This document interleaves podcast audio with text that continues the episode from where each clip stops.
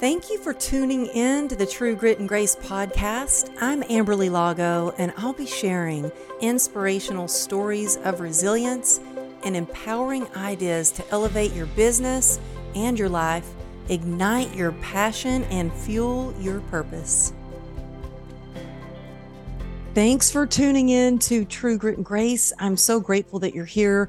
Before we dive into this week's episode, I want to share something that I wish that I had when I first started out. So, when I had this big dream of writing a book and I I didn't quite know how to do it, but I really had this dream of doing it. I barely had any social media following and all truth be told, I barely even knew how to post anything on Instagram fast forward to today where I've got a best selling book. Thanks to you, you've made this podcast a top 1% podcast. And I have built my Instagram up to over 220,000 followers. Thank you. If you're following me there, I love being connected. So I want to share all the tips and tools that I've learned along the way because you can learn two different ways. You can learn from your failures, which can cost you a lot of time, money, energy, or you can learn from the experiences of others who are exactly where you are and they are where you want to be. So I've put together a mastermind with experts in their field of publishing books, motivational speaking, podcasting, branding, and we're coming together and we're opening up our playbook and our little black books.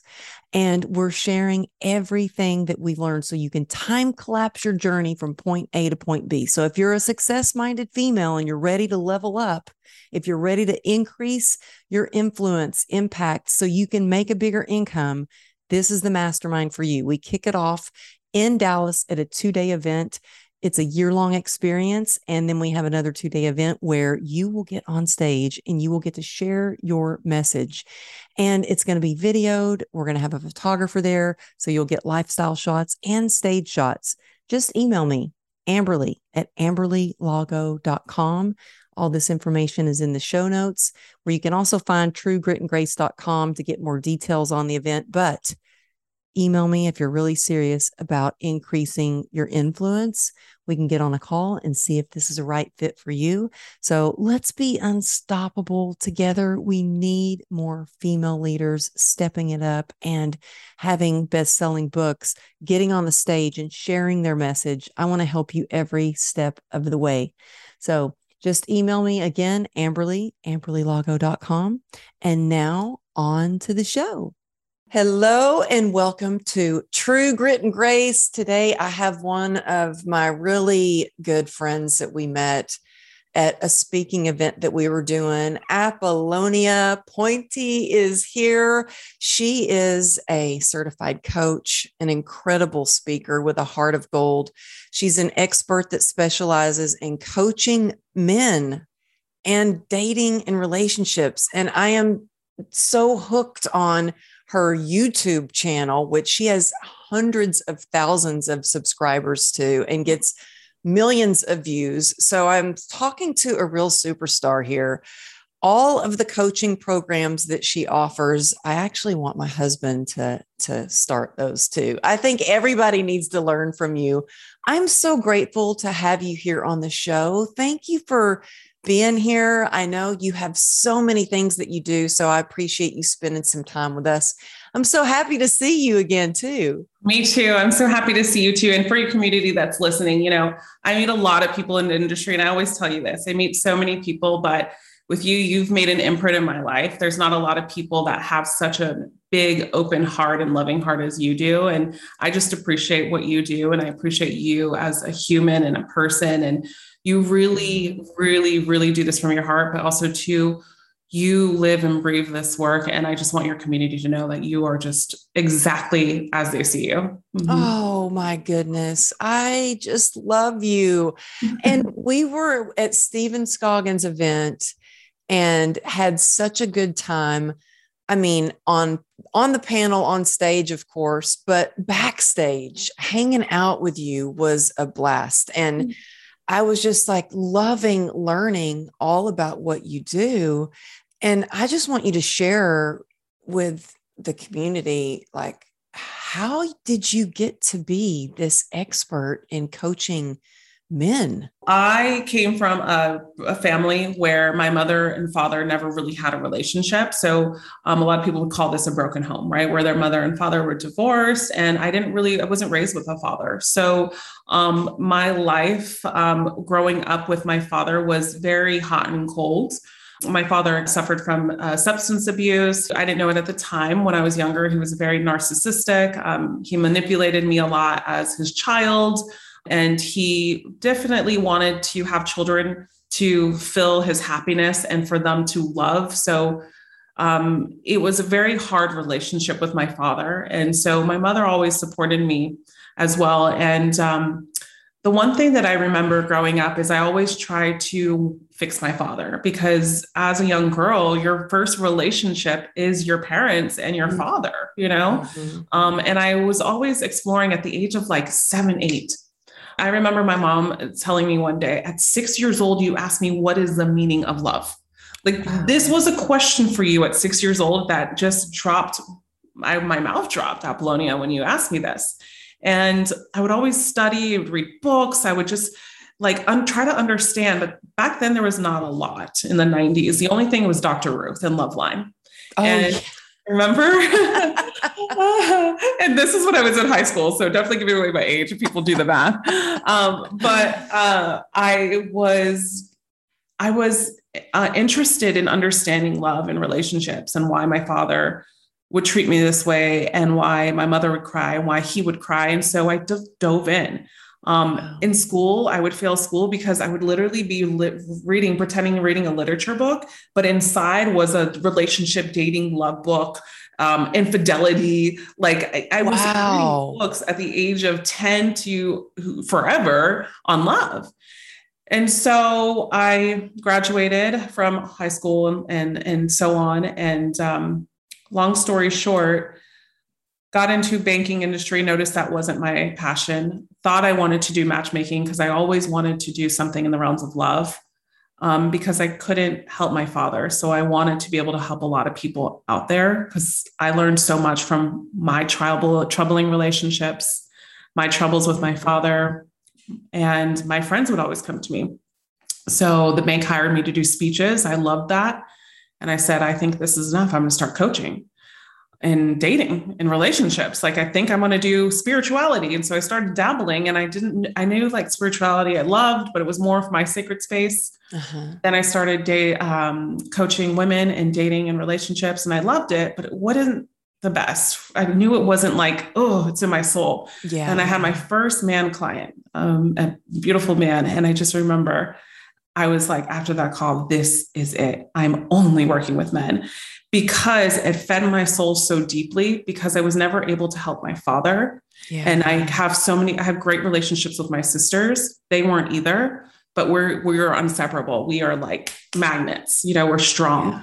Yeah. And my soul has been fed because just because I wasn't able to help him, now I can help millions and thousands of men out here in the world. And just sometimes I get emotional thinking about it. And that's the reason why I'm here. And that's my purpose. Wow. So is your father still alive? Yes. Mm-hmm. He is. How is your relationship with him now? Um, we don't talk, you know. You um, don't. Um, no, we it's kind of one of those relationships where I had to just say goodwill, you know, and wish him goodwill and let him be. My sister talks from him every once in a while, but she also keeps him in distance, you know, boundaries, our whole family. Yeah. My younger sister doesn't talk to him at all. So it's a really tricky situation for the whole family, but I've helped everybody be able to manage him, the whole mm-hmm. family, in order for us to have happiness and compassion for him at the same time. And, yeah. you know, my sisters still have their works to do around their father, um, our father, I should say. But other than that, well, it's, you know what? It's in, it, it, the relationship you have with your parents, um, that dynamic, it impacts everything that you do. It does. The relationships, the I mean, even the men that you pick in your life, I noticed, you know, the at first I was kind of picking the same guy in like a different costume. Like I would get down to it and be like, oh, they're emotionally unavailable, like every single one. Why am I picking this guy? Well, actually, what helped me heal my relationship with my dad was when I wrote my book and wrote about some really tricky, uncomfortable trauma and stuff that had happened, it allowed us to heal our relationship. And now we have such an incredible relationship. But that didn't start till I was in my late 40s to where we had this great relationship. Wow. Um, but I love that you just knew after that one man client that you had that like, like I had, that you knew. Now, have you told him that having him really inspired you to like keep coaching men? Does that client know about that? Um, you know what? That's a great question. I don't think so. No. No. And it's interesting because that client actually found his wife uh, three months after working with me. Wow. Mm-hmm. Well, you you have so much that you share from everything about narcissism to how to get know when your husband's cheat or know when they're cheating on you, whether you're a man or a woman. Um, but you did a post that I was like, ooh, that's powerful. You said learn the difference between your intuition guiding you and your trauma misleading you. Mm-hmm. So I'm always like, I didn't trust my gut for a long time because I had kind of had stuff happen as a kid and was told, oh, that's how, that's fine. That's how uh, a father teaches his daughter. That's the right thing. But I've learned to listen to my gut more. How do you differentiate between the two trauma misleading you or your intuition guiding you? Yeah, so I think it definitely takes a couple steps. And I want to be totally open and honest to your community, my community, anybody that's watching on the Instagram, my Instagram live too, is it's a process to trust your intuition. You know, we are allowed to mis- make mistakes because it is very tricky, tricky. And also, too, till this day, as a coach, and doing and preaching all this there's just recently you know i've had a situation happen in my life that my intuition was yelling at me and I didn't listen. Right. Mm-hmm. So there's other times where I do listen. So it's okay to mess up from time to time because a yeah. lot of us want to perfect it. Right. And this is where it doesn't get exciting anymore. And I, the steps of understanding the difference between your intuition and trauma is the biggest one that overall is understand that you're okay. It's okay to mess up because it is tricky. Two is we have to also recognize what are our traumas? Like what are our traumas? What are our triggers and why? And typically people ask, you know, Apollonia, how do I know my trauma? How do I know my triggers? Where do I even start? Right. Mm-hmm. Majority, 99.9% of the time, all of these come from our childhood or mm-hmm. our past relationships as well, right? So I always say start on childhood. Typically sit in silence or meditation, binaural beats, sound baths, and just go back into your childhood and just remember all the happy memories. Mm-hmm. And then mm-hmm. and remember the memories that probably stick out to you. You know, and a lot of us actually shut these memories off, the ones that are bad memories. And the way to open those memories up is just by walking yourself through a journey in your childhood, right? And being patient with it um, and understanding your triggers and traumas. And so once you understand, maybe your mother yelled at you really badly and something happened in that situation, let's say. Well, that's a, probably a situation that you've gone through. So recognize maybe how did that make you feel as a child during that time right and start doing the work on the inner child because if we don't recognize our traumas we're not going to recognize and be able to separate the difference now we don't have to recognize every trauma and every trigger, obviously, because things will come up. And as we learn, we're humans, we evolve, we're allowed to not know every single trigger at every, you know, as we evolve in life, but they situations come up in order for us to learn. And so intuition is something that speaks to you. Once we recognize some of our traumas, we know that we have it in the first place and we're working through it, we have those tools. Intuition speaks to you differently. Intuition, the only way I can think of it is it's your gut and it mm-hmm. continues to remind you. Yeah. It continues to remind you. And so the thing that I always say too is the difference how I know is pay attention to your nervous system. If your nervous system is overreacting and you're that you're in trauma, right? And so well, typically when your intuition, intuition is soft, but it can be loud, it can get you to question things and it's composed. And you said so, something right there. It can get you to question things. I mm-hmm. think that's key.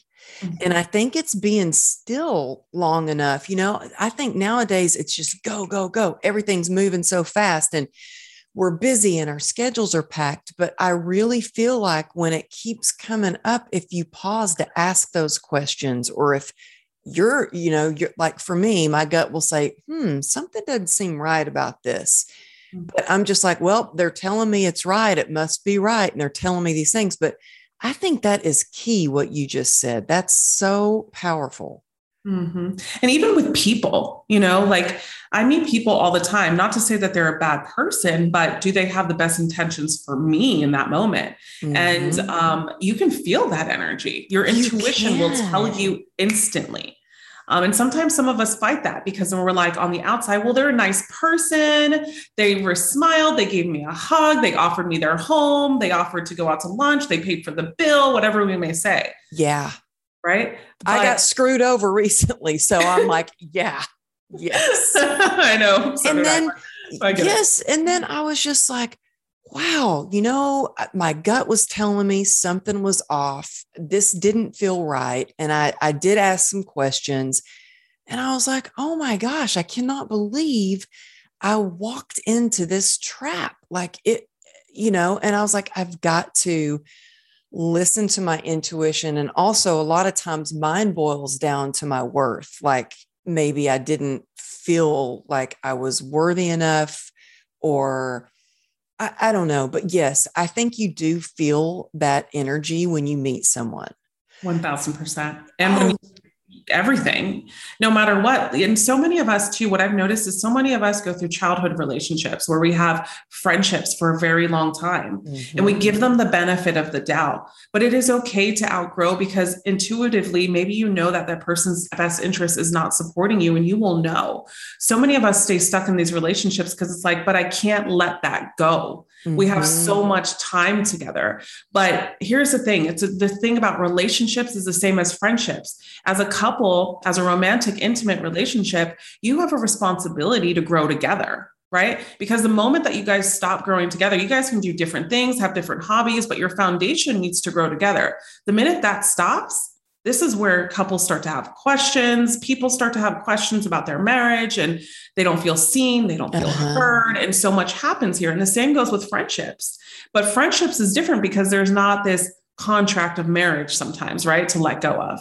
And so with friendships, a lot of us stay in these friendships and say, well, I got to make it work because this person has done so much for me, or I got to make it work because there's so much time. But intuitively, what you're noticing is maybe there something's wrong here. They're not maybe your foundational principle is respect and you're growing in life and you noticing that they're lacking respect for you in different ways that they respected you before when you were someone different. Mm-hmm. and and this is not talked about often and i think that it's really important that we start noticing the difference between intuition and trauma. And the thing that i tell my clients is tra- ego lives in trauma and remember, intuition is solitude. Intuition is peace. Intuition makes you question. Intuition is alignment. Intuition is awareness. But when you are in trauma, it can be like ego. And that's where the nervous system comes in. Oh, oh, well, I'm better than this, and I'm this, and I'm that. That's not peace. Wow. My gosh, I am just hanging on your every word. I swear, mm-hmm. every time I hear you. And that's how it was when we got together in person. It was just like I could feel your energy, like mm-hmm. amazing. And I just, you know, there's so much that you share, especially when you were talking about how you grow, but as long as you, your foundation is growing together, how do you keep the spark in a relationship. So, you know, my husband and I have been together for like 17 years. Mm-hmm. And how do you keep that spark? I mean, he makes me laugh and he puts up with a lot. If the audience is like, oh, my relationship, I feel like we're growing apart. How do you keep that growing together and how do you keep the spark? I want to be clear to everybody, to your listeners as well. If you're in long term marriages, I'm married myself. Like I know how it is. My husband and I have been together for more than seven years, and I know where this is. And here's what a lot of us tend to do in relationships, in marriage. Apollonia, my wife hasn't slept with me for over two weeks. Apollonia, my husband hasn't slept with me for over two weeks, right? What's going on? Okay, so there's things that we want to be clear about marriages and relationships go through seasons. Okay. A lot of us justify our intimacy as if that's the quality of our relationship. That's so true. Our physical intimacy. Mm-hmm. Right. And so this is where we have to be really careful because when we qualify our relationships off of physical intimacy, the moment something is off balance, we get into fight or flight or we get into reactions and things like that because life happens, hormones happen. Mm-hmm. Do you know mm-hmm. now more than ever, men testosterone levels are their all time lowest at the age of 28 years old? Why is that? I think it's just the world, the food, everything. I don't know. I'm not a doctor, but this I'm actually having a doctor on my YouTube channel too, just to talk about this soon for men. Yeah, but yeah. it's also happening to women too.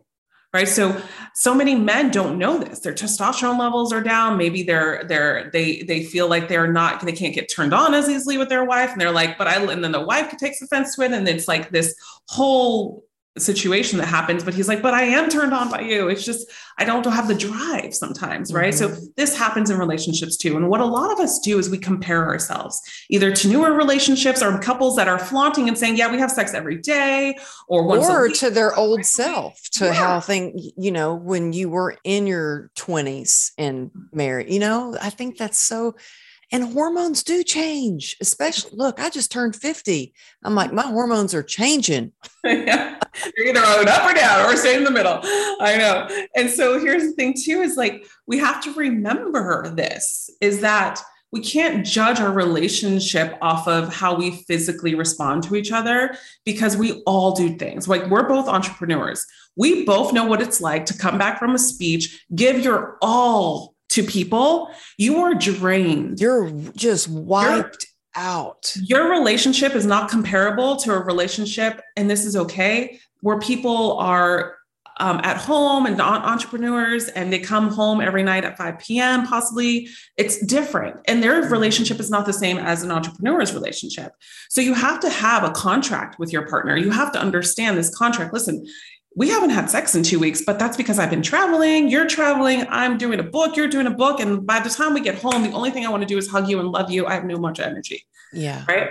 And that's where you have that contract bond is where we keep the spark is by understanding one another, right? Mm-hmm. Understanding one another. And also the partners has a responsibility for their own individuality. The moment one partner loses responsibility for their own individuality, meaning their growth, their alignment, their um, responsibilities, they can mess up, but they got to get back on track, is where you are also doing a disservice to your partnership, to your relationships, to your marriage, right? Mm-hmm. And then also, too, it is okay to not be attracted to your partner every moment or for a week or for a day. It will come back because guess what? There is a bond that you share with your husband. There is a bond that a man shares with his wife. There is a bond that you both share that you will come together, communicate, and remind yourself of why you fell in love with one another. And if you lose it, this is where couple counseling comes in. This is where doing activities that will come in that are different, taking time away from each other, talking about that. But one practice that I actually learned myself to do is tell your partner once a day the reason why you fell in love with them in the first place every day, little or big. Okay. I love that. And it helps so much because think about it. When something happens in a marriage or relationship, you both want to fight for it. The only reason why you're having issues is because of both of you don't feel heard or seen. Mm-hmm. And then number two is when you're in an argument, you well, typically when we are communicating in partnerships, we're sometimes we're communicating to win. I want to be the winner. I'm right, right? The first thing a couple must do is find something you both agree on before you resolve the situation of the argument. Oh, communication is just so important. What do you suggest when there's resentment in a relationship? How to let go of that resentment?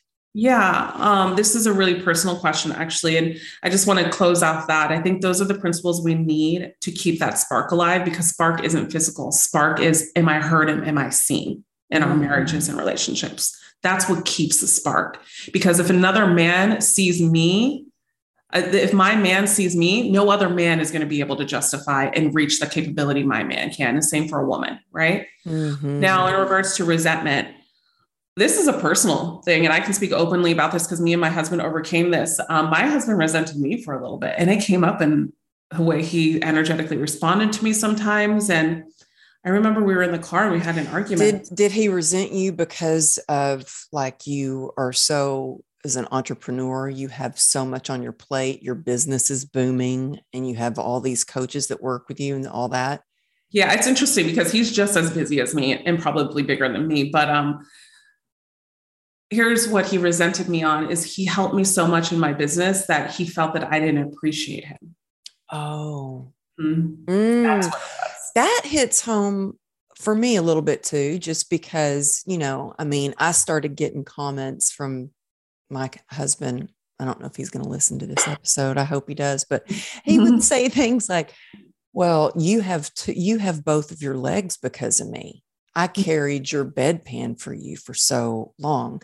And I don't feel like he felt as appreciated from me in the moment. Back then, yes, but for other things that he did. So mm-hmm. I felt like there was a little bit of resentment. So I want to know how you resolved it. Yeah. So I think the biggest thing for me um, in regards to how we resolved this in particular here, I remember just being in the car and saying to him, babe, like, I'm not responsible for your resentment anymore. Like, I can't, I'm trying to help you. I'm trying to, we did, I, I communicated with him. And I think one of the things that got to him is like, you need to be responsible for your own resentment with me and figure out what you need from me and tell me. Yeah. Because if you don't, it will ruin our marriage. Mm. At this moment, and I never said this to him before, I, I he looked at him and I said, At this moment, I'm not responsible for it anymore. You have to show me how to help you. Right. And so through this. And so I think one of the best things in regards to this was um, before this, you know, when it comes to resentment and relationships, before this, um, he didn't really know what he resented me for. Right. So we could say, he resented me like i just said he resented me because that um, he was giving me he didn't feel appreciated because he did so much of my business. Okay but what's underlying that? He didn't feel appreciated. Okay but he didn't feel seen. He didn't feel loved. He didn't feel heard right? Why right? So that's where it had to be. And so um you know like for example with your husband you know he's tr- it's right. What he did it's true what he did because who knows you know god put him in your life for a reason and he, it was to help you with this and to give you love nurture you and be your husband and also who knows if you had another husband if you would be able to, to prevail through this right mm-hmm. because it's a team. oh i don't think i would have i mean it was he exactly. really did and still does mm-hmm. a lot for me Exactly. And so we have to find how we can own that as wives as well. Like, how can I own my husband's emotions and say, he is, there is truth in this? It is right and validate that for him. Mm-hmm. But then give him the responsibility to say, what do you need from me to overcome this resentment? And I need you to do that work because I can't read, you, you can't read his mind. And it comes down to childhood. You don't mm-hmm. feel a certain way. You don't feel seen. He doesn't feel heard in some way. And so, what is his resentment? Maybe he needs you to spend more time with him right? Mm-hmm. Maybe that could be one of them. And because maybe his love language is not being filled and you guys need to talk about that or whatever the case may be. And that's where owning it, giving him the validation that he is right is really important. Remember, find something you both can agree on because that yeah. is right. Yeah. And then breaking through that with, all right, now what do we have to do? The responsibility of resentment is in your hands because you resent me. So, mm. what do I need to do to help you through this? And then you need to take responsibility in your growth and healing. Wow. And I'm so glad that you brought up love language. Tell us what the five love languages are. Yes, the five love languages are physical touch, acts of service, words of affirmation, gifts, and quality time. What are you? I am quality time and words of affirmation. Yeah, and I'm is opposite, actually. He's acts of service and gifts. I'm in the quality time and words of affirmation are his last. really? Mm-hmm. Wow, isn't that interesting? My husband's are physical and I think words of affirmation. I think I got to figure it out, but I know for sure physical. I'm like, I know that one for sure. Um, but I think it's so when you can figure out what both of your love languages are, then you know how to, you know, make your husband feel more seen, loved, heard, appreciated. So I think that's important. Do you focus on those love languages a lot, like for your husband? Oh yeah, I totally believe in it. Like I 1000% believe in it. It's a book called uh, Five Love Languages by Gary Chapman, and he actually has a free quiz. So I would encourage really? anybody to do it. Just Google Gary Chapman Love Language Quiz, and it'll come up. Um, and you and your partner can do it. Like Alex, and my partner and I actually do this together. Sometimes we'll do it like after we did another one, like three years later. We did the beginning of a relationship, and then three years later of our relationship to see if it was still the same. Because they can change from time to time depending on where you are in life. Not so much. That's where they can find it. And this is something I think about all the time because I notice my husband's love language is acts of service. The moment I do something acts of service, he's like goo goo gaga. But the moment I'm like trying to be physical with him, like physical touch on the couch and stuff, and he's like, babe, like, give me some space, give me some time, hold on, you know? More really? physical touch. Yeah. Wow. Yeah. And um, I think that it is. I first actually learned about this from my little cousin, who is, I think she's 17 years old, you know, and I'm like, wow, it's amazing. But I think that kids learn so much more now because of YouTube and I'm going to ask her if it was your YouTube channel that she watched. Okay, but now just a few more questions because I think the men listening really need to hear this. So, all the men out there that are looking for love and they don't even know how to like text someone appropriately or mm-hmm. talk to someone appropriately. So, I want to get down to some things that the men out there can do if they are looking for love, you know? So, mm-hmm. first of all, tell us how do you text a woman? seeming like a stalker or mm-hmm. saying the wrong thing. Can you give them some tips on just how to text properly? Yeah. So, one is the three day rule is non existent. This was like old things like wait three days to text a woman after you get her number. Like, don't do that. Number one. Yeah, that drove me crazy. My husband was not like that. He texted me and called me right after he met me like three times. Mm-hmm. I was mm-hmm. like, okay, he might be a bit of a stalker, but I fell for him. He went after what he wanted. Exactly. he probably had charisma and confidence behind that. And that's the thing is like, as long as you have charisma, confidence, and you're grounded as a human being and you've done work on yourself, you've set intentions for what you want in life, and you aligned yourself to it. I feel like no matter what you're going to, no matter what you do say, you're not going to come off as a serial killer, obviously, and you'll be aligned with that person, and that person will like it. Um, what we do wrong in texting is we over text or we're not patient. If someone is busy, we have to understand like some people are not texters, some people are texters. There's people going through things. Also, too, if you're not good with humor, don't try to be humorous through text right? Just call yourself out. Like, listen, I would crack a joke, but my humor is horrible right now. Maybe when we meet in person, I'll give you a dosage of it, right? Where just if you can call yourself out, this is where women love. This is what women love because they get to see the true you, right? A lot of uh, men are taught to be robots.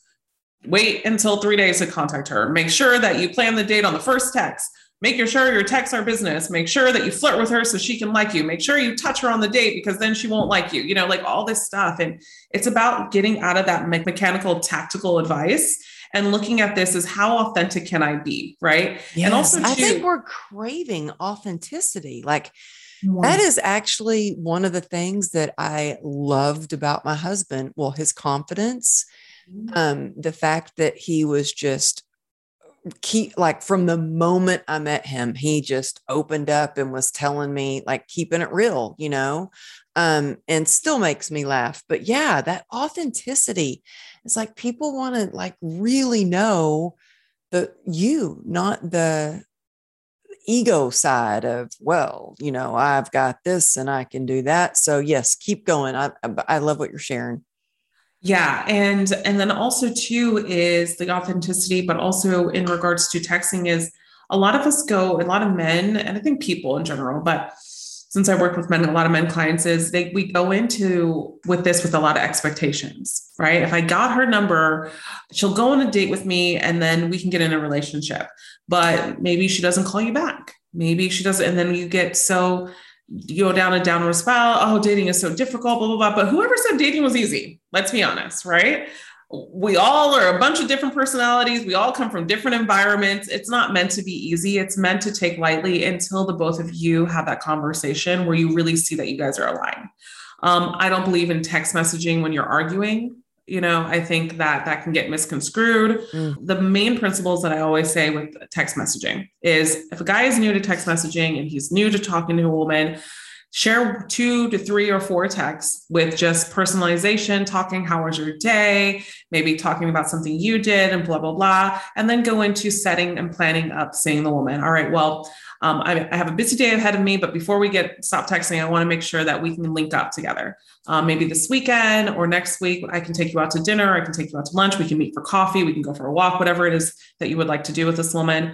Um, when are you available? right and then ask her and a woman will tell you you know when she's available and then you just say all right i'll follow up with you the day before or you know have a great week depending on how long it is set up for and then that's it i feel like you when we try to get to know a woman through text this is a big red flag. I have men that will text women all day, every day. And then finally, after two weeks, he has to meet up with her. And she's like, no or he texts too much and the woman just doesn't want to meet up with him, right? I think it's really important to find a balance. It's okay to text each other, but find a balance. Make sure you set aside time for your work and then come back to it later on at night and talk to her, maybe pick up the phone and find out if so, you guys are couple are attracted to each other. yeah, it's been, I mean, it's been a long time since, you know, I've date dated. I mean, yeah, my husband and I will go out on a date but I mean, since I've been in that whole dating scene or whatever, did how do people communicate now? Is it like most of the time through text? Is or phone calls like not existent? No. People don't talk on the phone. No, barely. Majority of them are texting or through the DMs, depending on the age. You know, like I would say 35 plus, um, more talking on the phone. I mean, for me, I would love when a man would call, pick up the phone, but I also think that there's younger women that like that too, right? Um, men, just be prepared. Don't ever FaceTime a woman on surprise. Oh yeah, what is that That's about? Annoying thing. yes, that is so. Women want to be prepared if we like you. yeah, that FaceTime. I've got a friend that does that to me all the time, and then also something that I feel like is a little creepy is that messenger calling on Facebook. Like oh. people oh. that I don't know that they can call you through, and it's a FaceTime mm-hmm. through Messenger. Yeah. Like, don't do that either. Mm-hmm. Yeah, but you'll be surprised. I think for men that are listening, like just gauge a woman and see if, hey, I would love to jump on a quick call with you tonight. Are you available? Right. A lot of women will actually find that very, very pleasing. The man that wins is the man that sticks out. Oh, yeah. Well, how do you, how does a man, this is all for all the fellas out there, how does a man get a woman to want him more? By taking ownership of who he is, honestly. And that is a, a cliche I get answer, but ownership means this is no matter what you come from, what you've gone through in life, owning that is so attractive to a woman. One, because it shows leadership in who he is as a person and direction, mm. leadership, right? Women are attracted to a man that can step into his his his uh, energy of leading and um, being resourceful for her, right? In some way or another. And the same as vice versa. Also, too, is being able to be open enough and owning it, right? So if you mess up or if you tell a stupid joke and you and having fun with it, right? Not taking yourself so seriously, calling yourself out, giving a woman an understanding of what I call the magic carpet ride to my clients. Think of a magic carpet ride. Your goal is to have fun on your date with a woman. So if that's calling yourself out, laughing at yourself, flirting, sharing humor, however it goes, do it. But then when you do that, just don't do that. Don't stay there and be humorous. You also want to connect, have an emotional connection conversation. This is what I teach my clients on how to do. Share vulnerability about you you know, share a story where you guys can connect. I was just on a client call yesterday and he was like, for some reason, I'm getting the women, but I can't take them to the next level. They end up actually going with other men and getting in relationships after, like when they're dating me. And I'm like, because so it's too- like they're in that friend mode. They can't break out of the friend he, mode. Be intimate with them, but they're too casual. He's too casual. And what he's missing is he has everything else. So the woman is like, but I like him, but it's just not there. The connection's not there. And typically it happens because the man can't get emotionally with himself. He's not in tune emotionally with himself, or he can't um, be emotionally with a woman. So I gave him an example, and this was a great example. His brother was in the military, her, her brother was in the military. They talked about it, but he was just like, yeah, my brother's in the military. No, this is a perfect example to say, like, listen, it doesn't it suck when you don't hear from them for a week and you're just going crazy in your head wondering if they're okay? And she's like yeah it is. And how do you get through it? And now he's sharing vulnerability you know one day, and he told me a story. He's like, one day I thought my brother had, you know, passed because I didn't hear from him for two weeks. And he actually got promoted into a sergeant level and he was in training. And I just remember I was, he was in a deep depression for like two days, didn't get out of his room. He was telling me, I was like, this is where you share and then you talk about what you learned from it. Because you never know if that woman went through the same thing and be like, oh my God, I went through the same thing. I was so depressed when I didn't hear my brother too. Boom she feels heard. She feels connected. Oh my God, this guy gets me. We have so many similars. A way a woman reaches attraction to a man is because she feels safe with him. What I call my epic effect in one of my programs physically, emotionally, um, intimacy, and communicatively, right? Mm-hmm. Safe with him in those four ways a woman will always be attracted to a man. That is how women feed off of attraction. That's what makes us stay good women, right? Mm-hmm. That's what makes us stay to a man is when we have these three components that a man meets with us. And so vice versa, I talk about with men what they should be looking for in women because it's not just about men have to do this in order to get the woman, it's also the both, right? Um, those four elements are so critical to keeping long term attraction, maintaining long term attraction in your relationships, but also short term. Mm-hmm. Oh my goodness. I remember the moment that I was like, oh, with my husband, I was like, he is the one for me. Like, and what was that moment? that moment was um, we was our first trip together and i was really nervous because we had only been dating about you know it was like 30 days we'd been dating mm-hmm. and he asked me to go away with him and he had jet skis and so we were at the river doing jet skis and stuff and i looked back and he had his shirt off he was taking care of the jet skis wiping them all down and he looked really good but the what i was attracted to was I felt like safe because he had everything under control. He could take care of himself. He could take care of all this equipment and loading it all up. And I was like, oh my gosh, like he has got it together. We had fun. We, you know, and so it was everything. But in that moment, I thought, I finally found a man, like a real man. And you know, before that, he was, you know, he was a cop and he, a sergeant when I met him, he had promoted to lieutenant commander. But I just remember I felt safe for the mm-hmm. first time. It was the first time in my life because, I mean, when I first moved to LA, I've, I'd been mugged. I'd been through some crap and I always kind of felt like I looked around to make sure everything was okay. And when I was with him, I finally felt like I go, Yes. He's got me. I don't have to like watch my back and look around. Like he just was everything wrapped into one, you know. I love that. And I love that you said that because it shows like, and I talked to my men community about this is women are literally when we walk out of the house we are trained to be like what's surrounding what's my surroundings who's behind me men don't do this right like you don't go on a walk in your neighborhood at midnight without being like maybe i should take my dog or my husband with me but a man could just go out at midnight right so there's we have to think about that too and this is the way women are wired is um, it's not about the physical. A lot of men think, oh, I'll physically, I'll beat up a man if he tackles. It's not about physical safety. Physical element is that situation that you were talking about. Women just want to feel safe and heard. Mm-hmm. Men want to feel respected and seen. Say that again. Women want to feel safe and heard. Men want to feel respected and seen. Mm-hmm. Drop. I, I need a mic to drop now. That is.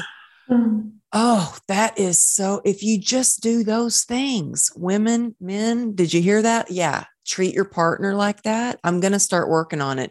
I'm also going to start saying something that um, every day, like you suggested, um, why I fell in love with him and why I love him little things and maybe he can do it too it's going to help you guys do you know even little things like i fell in love because your butt you know like even little things and then a big thing one day and one thing that i always do because of the respect thing that i talk about men want to feel respected once a month i send my husband either a voice note depending on where we are if we're traveling because you know us we travel so much and he's doing so much with his business but or face to face and i'll say once a month I always say, babe, I think you are an incredible husband. You are the most amazing husband. And in that moment, I'll tell him why.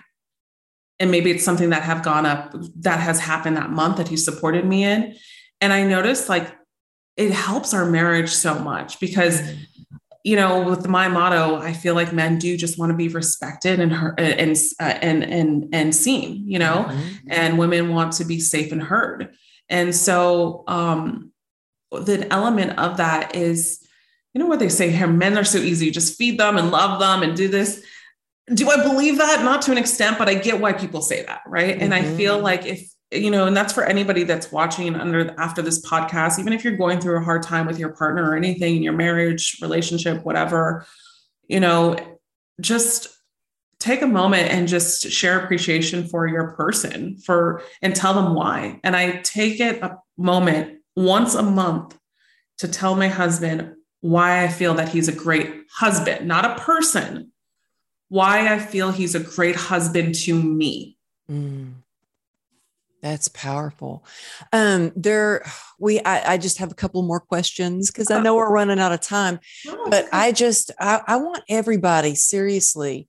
Apollonia has this YouTube channel and she is amazing. I, I mean, you can just binge watch her videos and you will learn so much about relationships because she talks about everything from like intimacy in the bedroom and how to seduce your partner and mm-hmm. the way that women girls want to be kissed um, codependency, narcissism, you name it. She talks about it on her YouTube channel.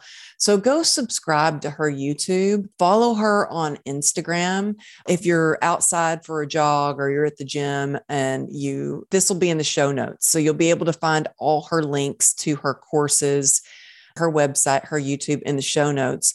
But before we go, I want to ask you a couple more questions. First of all, there's some guy, what you talked about earlier is women want are attracted to a guy who's confident.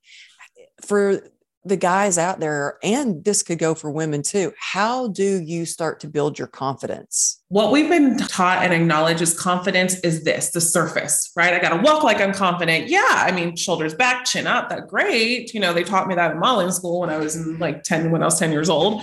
But that's not confidence because I'm still insecure, right? Think about it. Mm-hmm. You know, when, and this is what I tell a lot of my clients too, is you know, that moment when nothing has changed about you your hair is still the same, your weight is still the same, you dress the same, your eyebrows are still the same, everything's still the same. But the only thing is, you've been maybe meditating a little bit more. Maybe you went to therapy. Maybe you hired a coach. Maybe you're doing some personal work. And someone's like, there's something really different about you. I can't put my finger on it. And you're like, nothing has changed. Right. Mm-hmm. People see energy, it is a proven fact. Confidence starts from within. Mm-hmm understanding and better relationship with your trauma and triggers, understanding your limiting beliefs, understanding why you don't feel like you're enough, working on your inner child, working on the stuff a lot of us suppress. It's so true.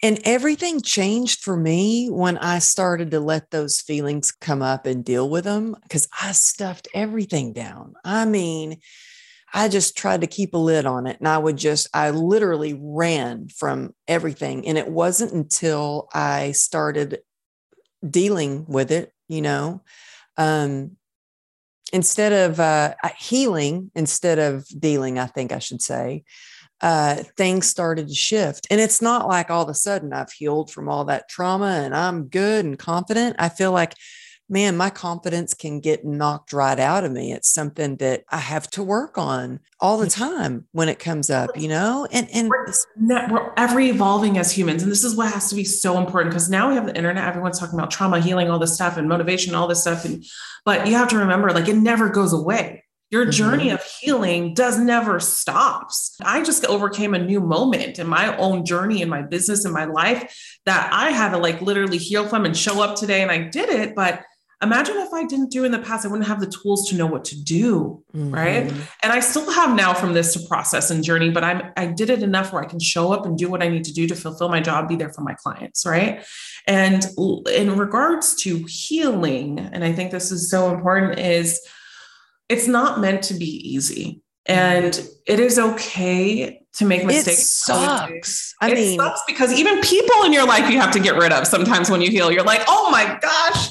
Yes. You know? And I'm so glad that you said that because I mean, it I cried for like a year straight almost every day, I swear. I was in the middle of writing my book when I started. It was uh, uh, oh, I had no idea. I thought I had, you know, healed a lot of trauma. It wasn't until I started writing it out mm. that it really started to come up. And I started, and it was hard. I had to take a break from writing just so I could process a lot of it. So I'm so glad that you brought that up and that it's never ending. And sometimes we think we've healed and done so, but then we get triggered and we're like, oh, what is that trigger coming from?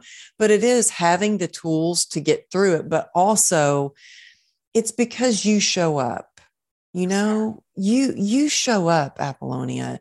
You are you show up for everything you do in your life for your clients for your friends. Um, you're one of these people that even on stage you know when you're hired to do something and go speak at an event you show up fully with everything that you've got and just such an incredible speaker. And so I hope that we get to do another event together because I just you're just so incredible and I hope that we get to see each other in Dallas. I do too. Me too. Yeah. And I want to like leave I want to also to say this to your community because we're talking about healing and overcoming and betrayal and something's just calling to me to say this is um you know, I've done some work this weekend and a lot of revelations, and I sometimes write down in journaling, and that's why it reminded me. And I have something on my notes, and I put God's blessing is also a blessing of guiding you and making you stronger through the pain.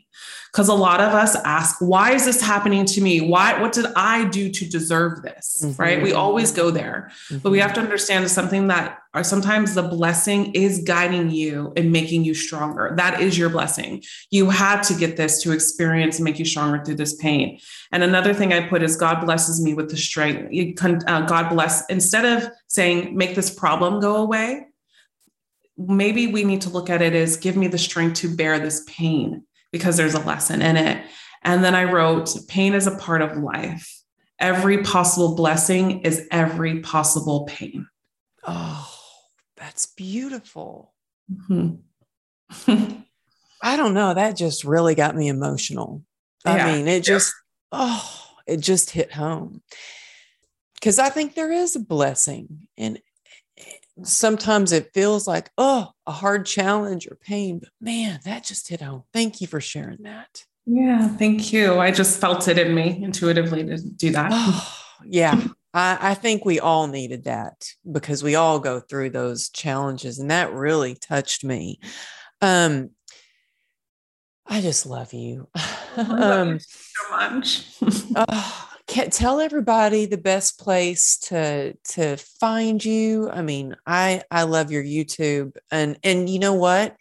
I'm so inspired by all the courses that you have created to help people in relationships? I mean, you have so, how many courses do you have? Oh gosh, good question. I think I have over definitely over 14. Oh, I, am blown away by that. I am blown away. And you have a like a coaching community where people can just hop on and and join your community. I'm inspired by that. Tell people where they can get connected with you and learn from you. Yeah, of course. So um, my community is, you could honestly just go to my website, apolloniaponti.com, and everything will be there. I always tell people just start to explore there. Um, my YouTube channel, it can redirect you there. My membership at my programs, everything is just on my um, um, website. Just the biggest way, and the best way is just Google me. Any way that you think that you can spell it, it'll still come up, Apollonia Ponti. um, and it, then just it take does. it from there. Yeah. Yeah. It's like it comes up. Just Google that. And you know what? Eh, take a screenshot uh, if you're on YouTube or on Apple or Spotify or wherever you're listening or watching.